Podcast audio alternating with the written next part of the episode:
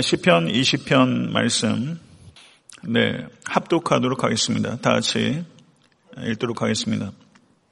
환난 날에 여호와께서 내게 응답하시고 야곱의 하나님의 이름이 너를 높이 드시며 성소에서 너를 도와주시고 시온에서 너를 붙드시며 내 모든 소재를 기억하시며 내 번제를 받아 주시기를 원하노라 셀라.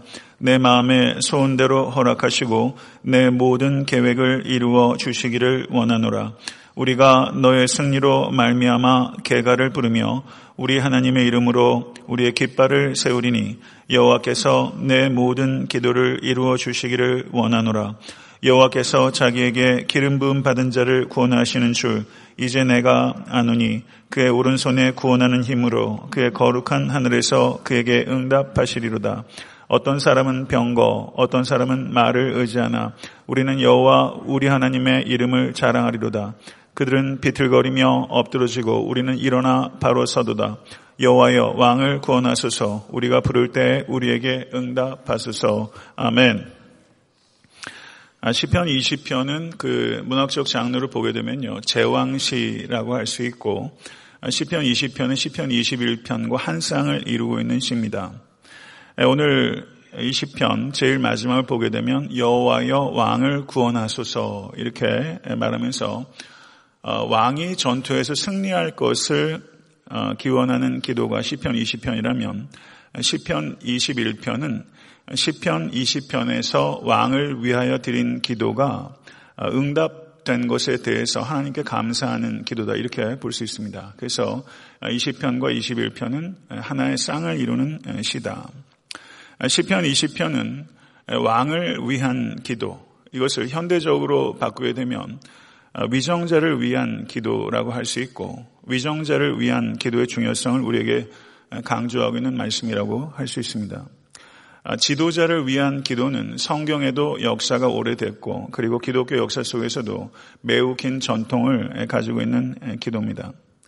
오늘 본문에서 백성들은 왕을 위해서 기도하고 어, 있고 그리고 그 기도는 좀 더 정확하게 말하면 왕을 위한 기도는 왕의 기도가 응답되기를 구하는 기도입니다. 아, 시편의 신학에서 중요한 것은 왕은 구원을 베푸는 자가 아니라 왕 역시 구원을 받는 자라는 사실입니다. 왜냐하면 이 땅의 역사는 구원의 역사는 이 땅의 왕의 왕의 역사가 아니라 하늘의 왕이신 하나님의 역사이기 때문입니다. 아, 이와 같은 신학적 입장, 왕이 구원을 베푸는 자가 아니라 왕 역시 구원을 받는 자라는 신학적 입장이 중요한 이유는 아, 백성들이 자신들의 안전과 미래와 성공을 위해서 진정으로 의지해야 될 것은 이 땅의 위정자가 아니라 하늘의 하나님이시라는 것을 우리가 생각해야 되고 우리는 진정코 오직 하나님만 의지해야 하기 때문입니다. 이 땅의 어떤 왕도 결코 백성들의 믿음의 대상이 될 수 없고 우리의 오직 하나 믿음의 대상은 하늘에 계신 참된 왕이신 여호와 하나님이시라는 것을 기억하실 수 있는 여러분과 제가 될 수 있게 되기를 간절히 바랍니다. 왕을 위해서 기도한 이 시편 20편이 정확하게 어떤 상황 속에서 사용되었는지 확실하게 결론을 내기는 어렵습니다. 그래서 어떤 학자들은 시편 20편이 예전적으로 사용되면서 국가적으로 중요한 절기나 그리고 왕의 즉위식에 그리고 신년이 시작되는 하례식에 이 시가 주기적으로 선포되고 암송되었을 것이다. 이렇게 주장합니다. 그런데 싸움이나 전투에 나가기 위해서 출정하는 그 왕을 위한 특별한 예배 시에 이 시편 20편이 주로 사용됐을 것이다. 이와 같은 주장이 좀 더 일리가 있다고 생각합니다. 성도 여러분, 저희가 어, 이민 생활하면서 한국 사회 여러 가지 현실들에 대해서 그 많은 염려와 걱정이 있으실 것이라고 생각합니다. 새롭게 정권이 이제 교체가 돼서 또 문재인 대통령이 나라를 다스리고 있는데 아, 기대를 하고 계신 분도 계시고 크게 걱정하신 분들도 있는 것 같습니다.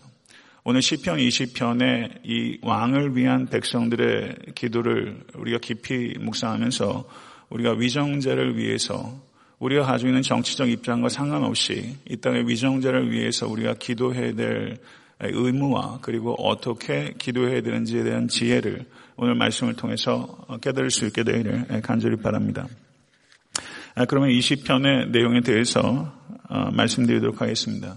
10편, 20편은 세 부분으로 나누어집니다.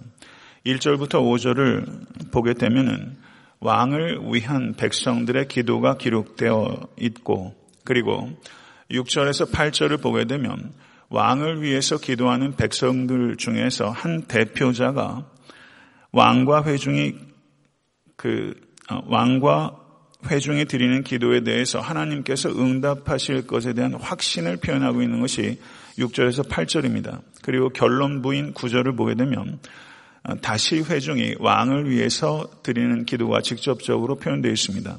여호와여 왕을 구원하소서 우리가 부를 때 우리에게 응답하소서 이렇게 1절부터 5절까지 6절에서 8절까지 그리고 9절 이렇게 10편 20편은 어, 세 부분으로 나누어 이해할 수 있습니다. 예, 그러면 1절부터 5절의 말씀 다시 한번 보도록 하겠습니다. 환난 날에 여호와께서 내게 응답하시고 야곱의 하나님의 이름이 너를 높이시며 성소에서 너를 도와주시고 시온에서 너를 붙드시며 내 모든 소재를 기억하시며 내 번제를 받아주시기를 원하노라. 셀라 내 마음의 소원대로 허락하시고 내 모든 계획을 이루어 주시기를 원하노라. 우리가 너의 승리로 말미암아 개가를 부르며 우리 하나님의 이름으로 우리의 깃발을 세우리니 여호와께서 내 모든 기도를 이루어 주시기를 원하노라. 이렇게 말하고 있습니다. 아, 이것은 백성이 하나님께 하는 말이 아니라 백성이 왕에게 하는 말입니다. 그런데 이 백성이 왕에게 하는 이 말에는 백성이 이 왕을 위해서 드리는 기도가 들어 있습니다. 형식적으로 1절부터 5절까지는 백성이 왕에게 말하고 있지만 실질적으로는 백성이 왕을 위해서 드리는 기도의 내용이 여기에 들어 있다는 것입니다.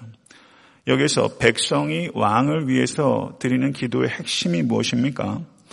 그것은 여호와께서 내 모든 기도를 들어주시기를 원하노라. 아, 이것입니다. 아, 백성들이 왕을 위해서 기도하면서 왕이 하나님께 드리는 모든 기도가 이루어지기를 원하노라. 이렇게 기도하는 것이죠. 아, 여기서 우리는 매우 중요한 교훈을 배울 수 있다고 생각합니다. 왕을 위한 백성들의 중보기도지만 우리가 중보기도할 때 가장 핵심적인 내용은 우리가 기도하는 그 대상의 기도가 하나님의 뜻에 합당하고 그리고 그 기도가 이루어지기를 위해서 기도하는 것. 이것이 중보기도의 핵심일 수 있다는 것이죠. 성도 여러분, 지금 10편, 20편의 백성들은 왕을 위해서 기도하고 있습니다. 그런데 그때 이 왕은 무엇을 하고 있습니까? 나라와 민족을 위해서 하나님께 제사를 드리고 있습니다. 하나님께 제사를 드리고 있는 왕, 그리고 그 뒤에서 그 제사가 하나님께 연락이 되고 그 왕의 기도가 응답되기를 위해서 백성들은 뒤에서 기도하고 있는 것이죠. 성도 여러분, 이것이 공동체입니다. 이 시편은 구원이 어디에 있는가? 그것은 구원은 왕으로부터 말미암는 것이 아니라 여호와 하나님께 있다는 분명한 믿음에 기초하고 있고 여호와 하나님께 대한 믿음은 어디에 초점이 있는가? 그것은 여호와 하나님의 이름에 대한 믿음에 초점이 있습니다. 성도 여러분, 우리가 여호와 하나님을 부를 때 그 이름은요. 그것이 누구누구 아무개처럼 우리가 사람을 부를 때는 그 사람을 지칭하는데 초점이 있지만 우리가 여호와 하나님의 이름을 부를 때는 그 이름에는 하나님의 모든 존재와 성품과 능력이 그 안에 있는 것입니다. 성도 여러분, 여호와 하나님의 이름을 사랑하시고 그 이름의 능력을 신뢰하시고 그 이름을 높이시는 모든 권속되실 수 있게 되기를 간절히 축원합니다. 2절에 보게 되면 야곱의 하나님의 이름이 너를 높이 드시며 5절은 우리 하나님의 이름으로 우리의 깃발을 세우리니 7절은 우리는 여호와 우리 하나님의 이름을 자랑하리로다. 이렇게 말씀하고 있는 것입니다. 예, 성도 여러분, 우리는 승리하게 될 것입니다. 믿으십니까? 왜냐하면 그리스도께서 골고다 위에서 이미 승리하셨기 때문입니다. 엄밀하게 따지면 그리스도인들은 승리를 쟁취하기 위해서 살아가는 것이 아니라 이 승리를 성포하고 승리를 누리기 위해서 살아가는 것입니다. 그런데 여기에서 그 백성들이 승리를 위해서 기도하고 있는데 이 승리는 탐욕의 성취나 정복을 위한 그런 기도가 아니라 승리를 위해서 기도하는 이 승리의 초점은 하나님의 뜻이 이루어지기 위해서 간구하는 것입니다. 이것을 우리가 기도해야 되는 것입니다. 우리가 바라는 승리는 무엇입니까? 나의 염원이 이루어지는 것이 승리가 아니라 하나님의 뜻이 이루어지는 의미에서의 승리입니다. 이 승리에도 초점이 있어야 되는 것입니다. 그것은 여호와 하나님의 영광입니다. 남북 전쟁이 한참 치닫고 있을 때 남부연합의 제퍼슨 데이비스 대통령이 이렇게 남부연합에 속한 백성들을 독려했습니다. 기도야말로 전능하시며 만사를 주관하시는 하나님을 기쁘게 해드리는 일이며 적들과의 싸움에서 남부연합의 가담한 주들을 보호하고 지켜주는 방패가 되리라.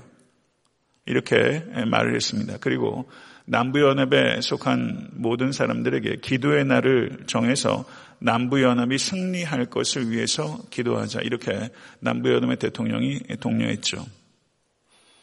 그런데 이 남부연합과 맞서서 싸우는 북부연방을 이끌고 있던 에브람 링컨은 이렇게 말했습니다. 경건한 신앙을 가진 자들이 노예제도를 유지하려고 싸운다는 것은 모순입니다. 다른 사람의 이마에 흘러내리는 땀방울에서 자기 이속을 차릴 욕심으로 감히 공의로우신 하나님의 도우심을 청한다는 건 정말 이상한 노릇이 아닐 수 없습니다. 이렇게 링컨이 이야기를 했습니다.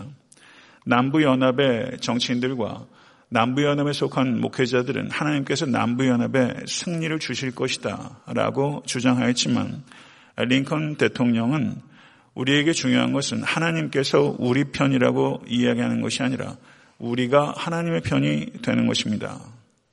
이렇게 말했던 것입니다. 우리가 너나 할 것 없이 승리를 위해서 간구하는데 그 승리가 과연 하나님께 기쁨이 되는 것인가 하는 것에 대해서는 우리가 깊이 생각하지 않을 수 있다는 것을 우리가 깊이 생각할 수 있게 간절히 바랍니다.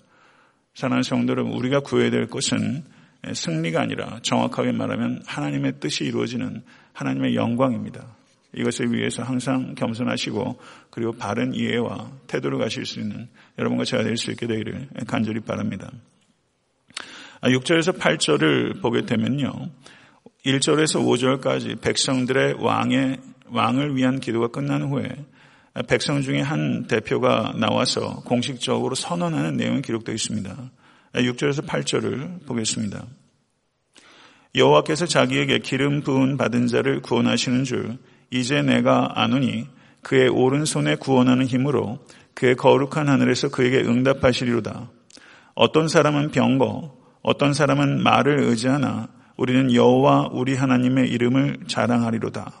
그는 비틀거리며 엎드러지고 우리는 일어나 바로 서도다. 이렇게 한 사람의 대표가 나와서 선언하고 있는 것입니다. 아마도 이 사람은 제사장이거나 레위인이거나 선지자일 가능성이 큽니다. 이와 같이 한 사람의 대표가 나와서 선언하는 내용이 역대하 20장 13절 이하에도 기록되어 있는데 한번 대기 가셔서 역대하 20장 13절 이하를 한번 살펴보십시오. 그러면 오늘 10편 20편 6절에서 8절의 내용과 흡사한 내용들이 거기 있는 것을 볼 수가 있습니다. 그런데 여기에서 6절에서 8절의 내용을 보게 되면 여기에서 전쟁에 출전하기 전에 아직 전쟁이 시작되지도 않았는데 이미 전쟁에서 승리한 것처럼 선포하고 있다는 사실입니다. 아직 전쟁이 시작되지도 않았는데 이미 승리를 선포하고 있다는 것이 초점입니다. 그리고 왕은 지금 제사를 마치고 전쟁에 나아갑니다. 그래서 왕은 이미 승리를 선포하고 그리고 그것을 자기 것으로만 삼으면 된다는 확신을 가지고 이와 같은 전쟁에 나가게 되는 것입니다. 성도 여러분, 세상 사람들은 말과 병거를 자랑합니다. 군사력을 자랑합니다. 그렇지만 하나님의 백성들은 여호와의 이름을 자랑합니다. 말과 병거의 능력이 아니라 여호와 하나님의 능력을 의지하는 것입니다. 성도 여러분, 지금 시편 기자의 눈앞에도 적들이 있고 우리가 삶을 살아가는 우리의 현실 가운데도 적들이 있습니다. 적들은 강성합니다. 그들은 그렇지만 지금 눈앞에 있는 강력한 적들은 하나님에 의해서 엎드려지게 될 것이고 지금 하나님 앞에 엎드려져 있는 성도들은 결국에는 종국에는 승리해서 허리를 곧게 펴고 일어서게 될 것입니다. 믿으십니까? 성도 여러분, 하나님 앞에 엎드리십시오. 하나님 앞에 엎드리는 절대 넘어지지 않습니다. 우리를 엎드려 드릴 것 같은 사람들이 종국에는 엎드려지게 될 것이고 하나님 앞에 엎드린 사람들은 종국에는 굳게 서게 될 것입니다. 이것을 오늘 시편 우리에게 말씀하고 있는 것입니다. 그리고 구절을 보게 되면 직접적으로 하나님께 드리는 기도가 기록되어 있습니다. 여호와여 왕을 구원하소서 우리가 부를 때 우리에게 응답하소서 이렇게 시편이 맺고 있는 것입니다. 설교를 마치고자 합니다.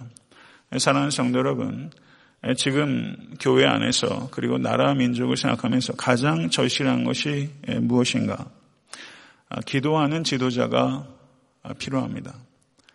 기도하는 지도자가 필요하고 그리고 기도하는 지도자를 위해서 기도하는 백성이 필요합니다.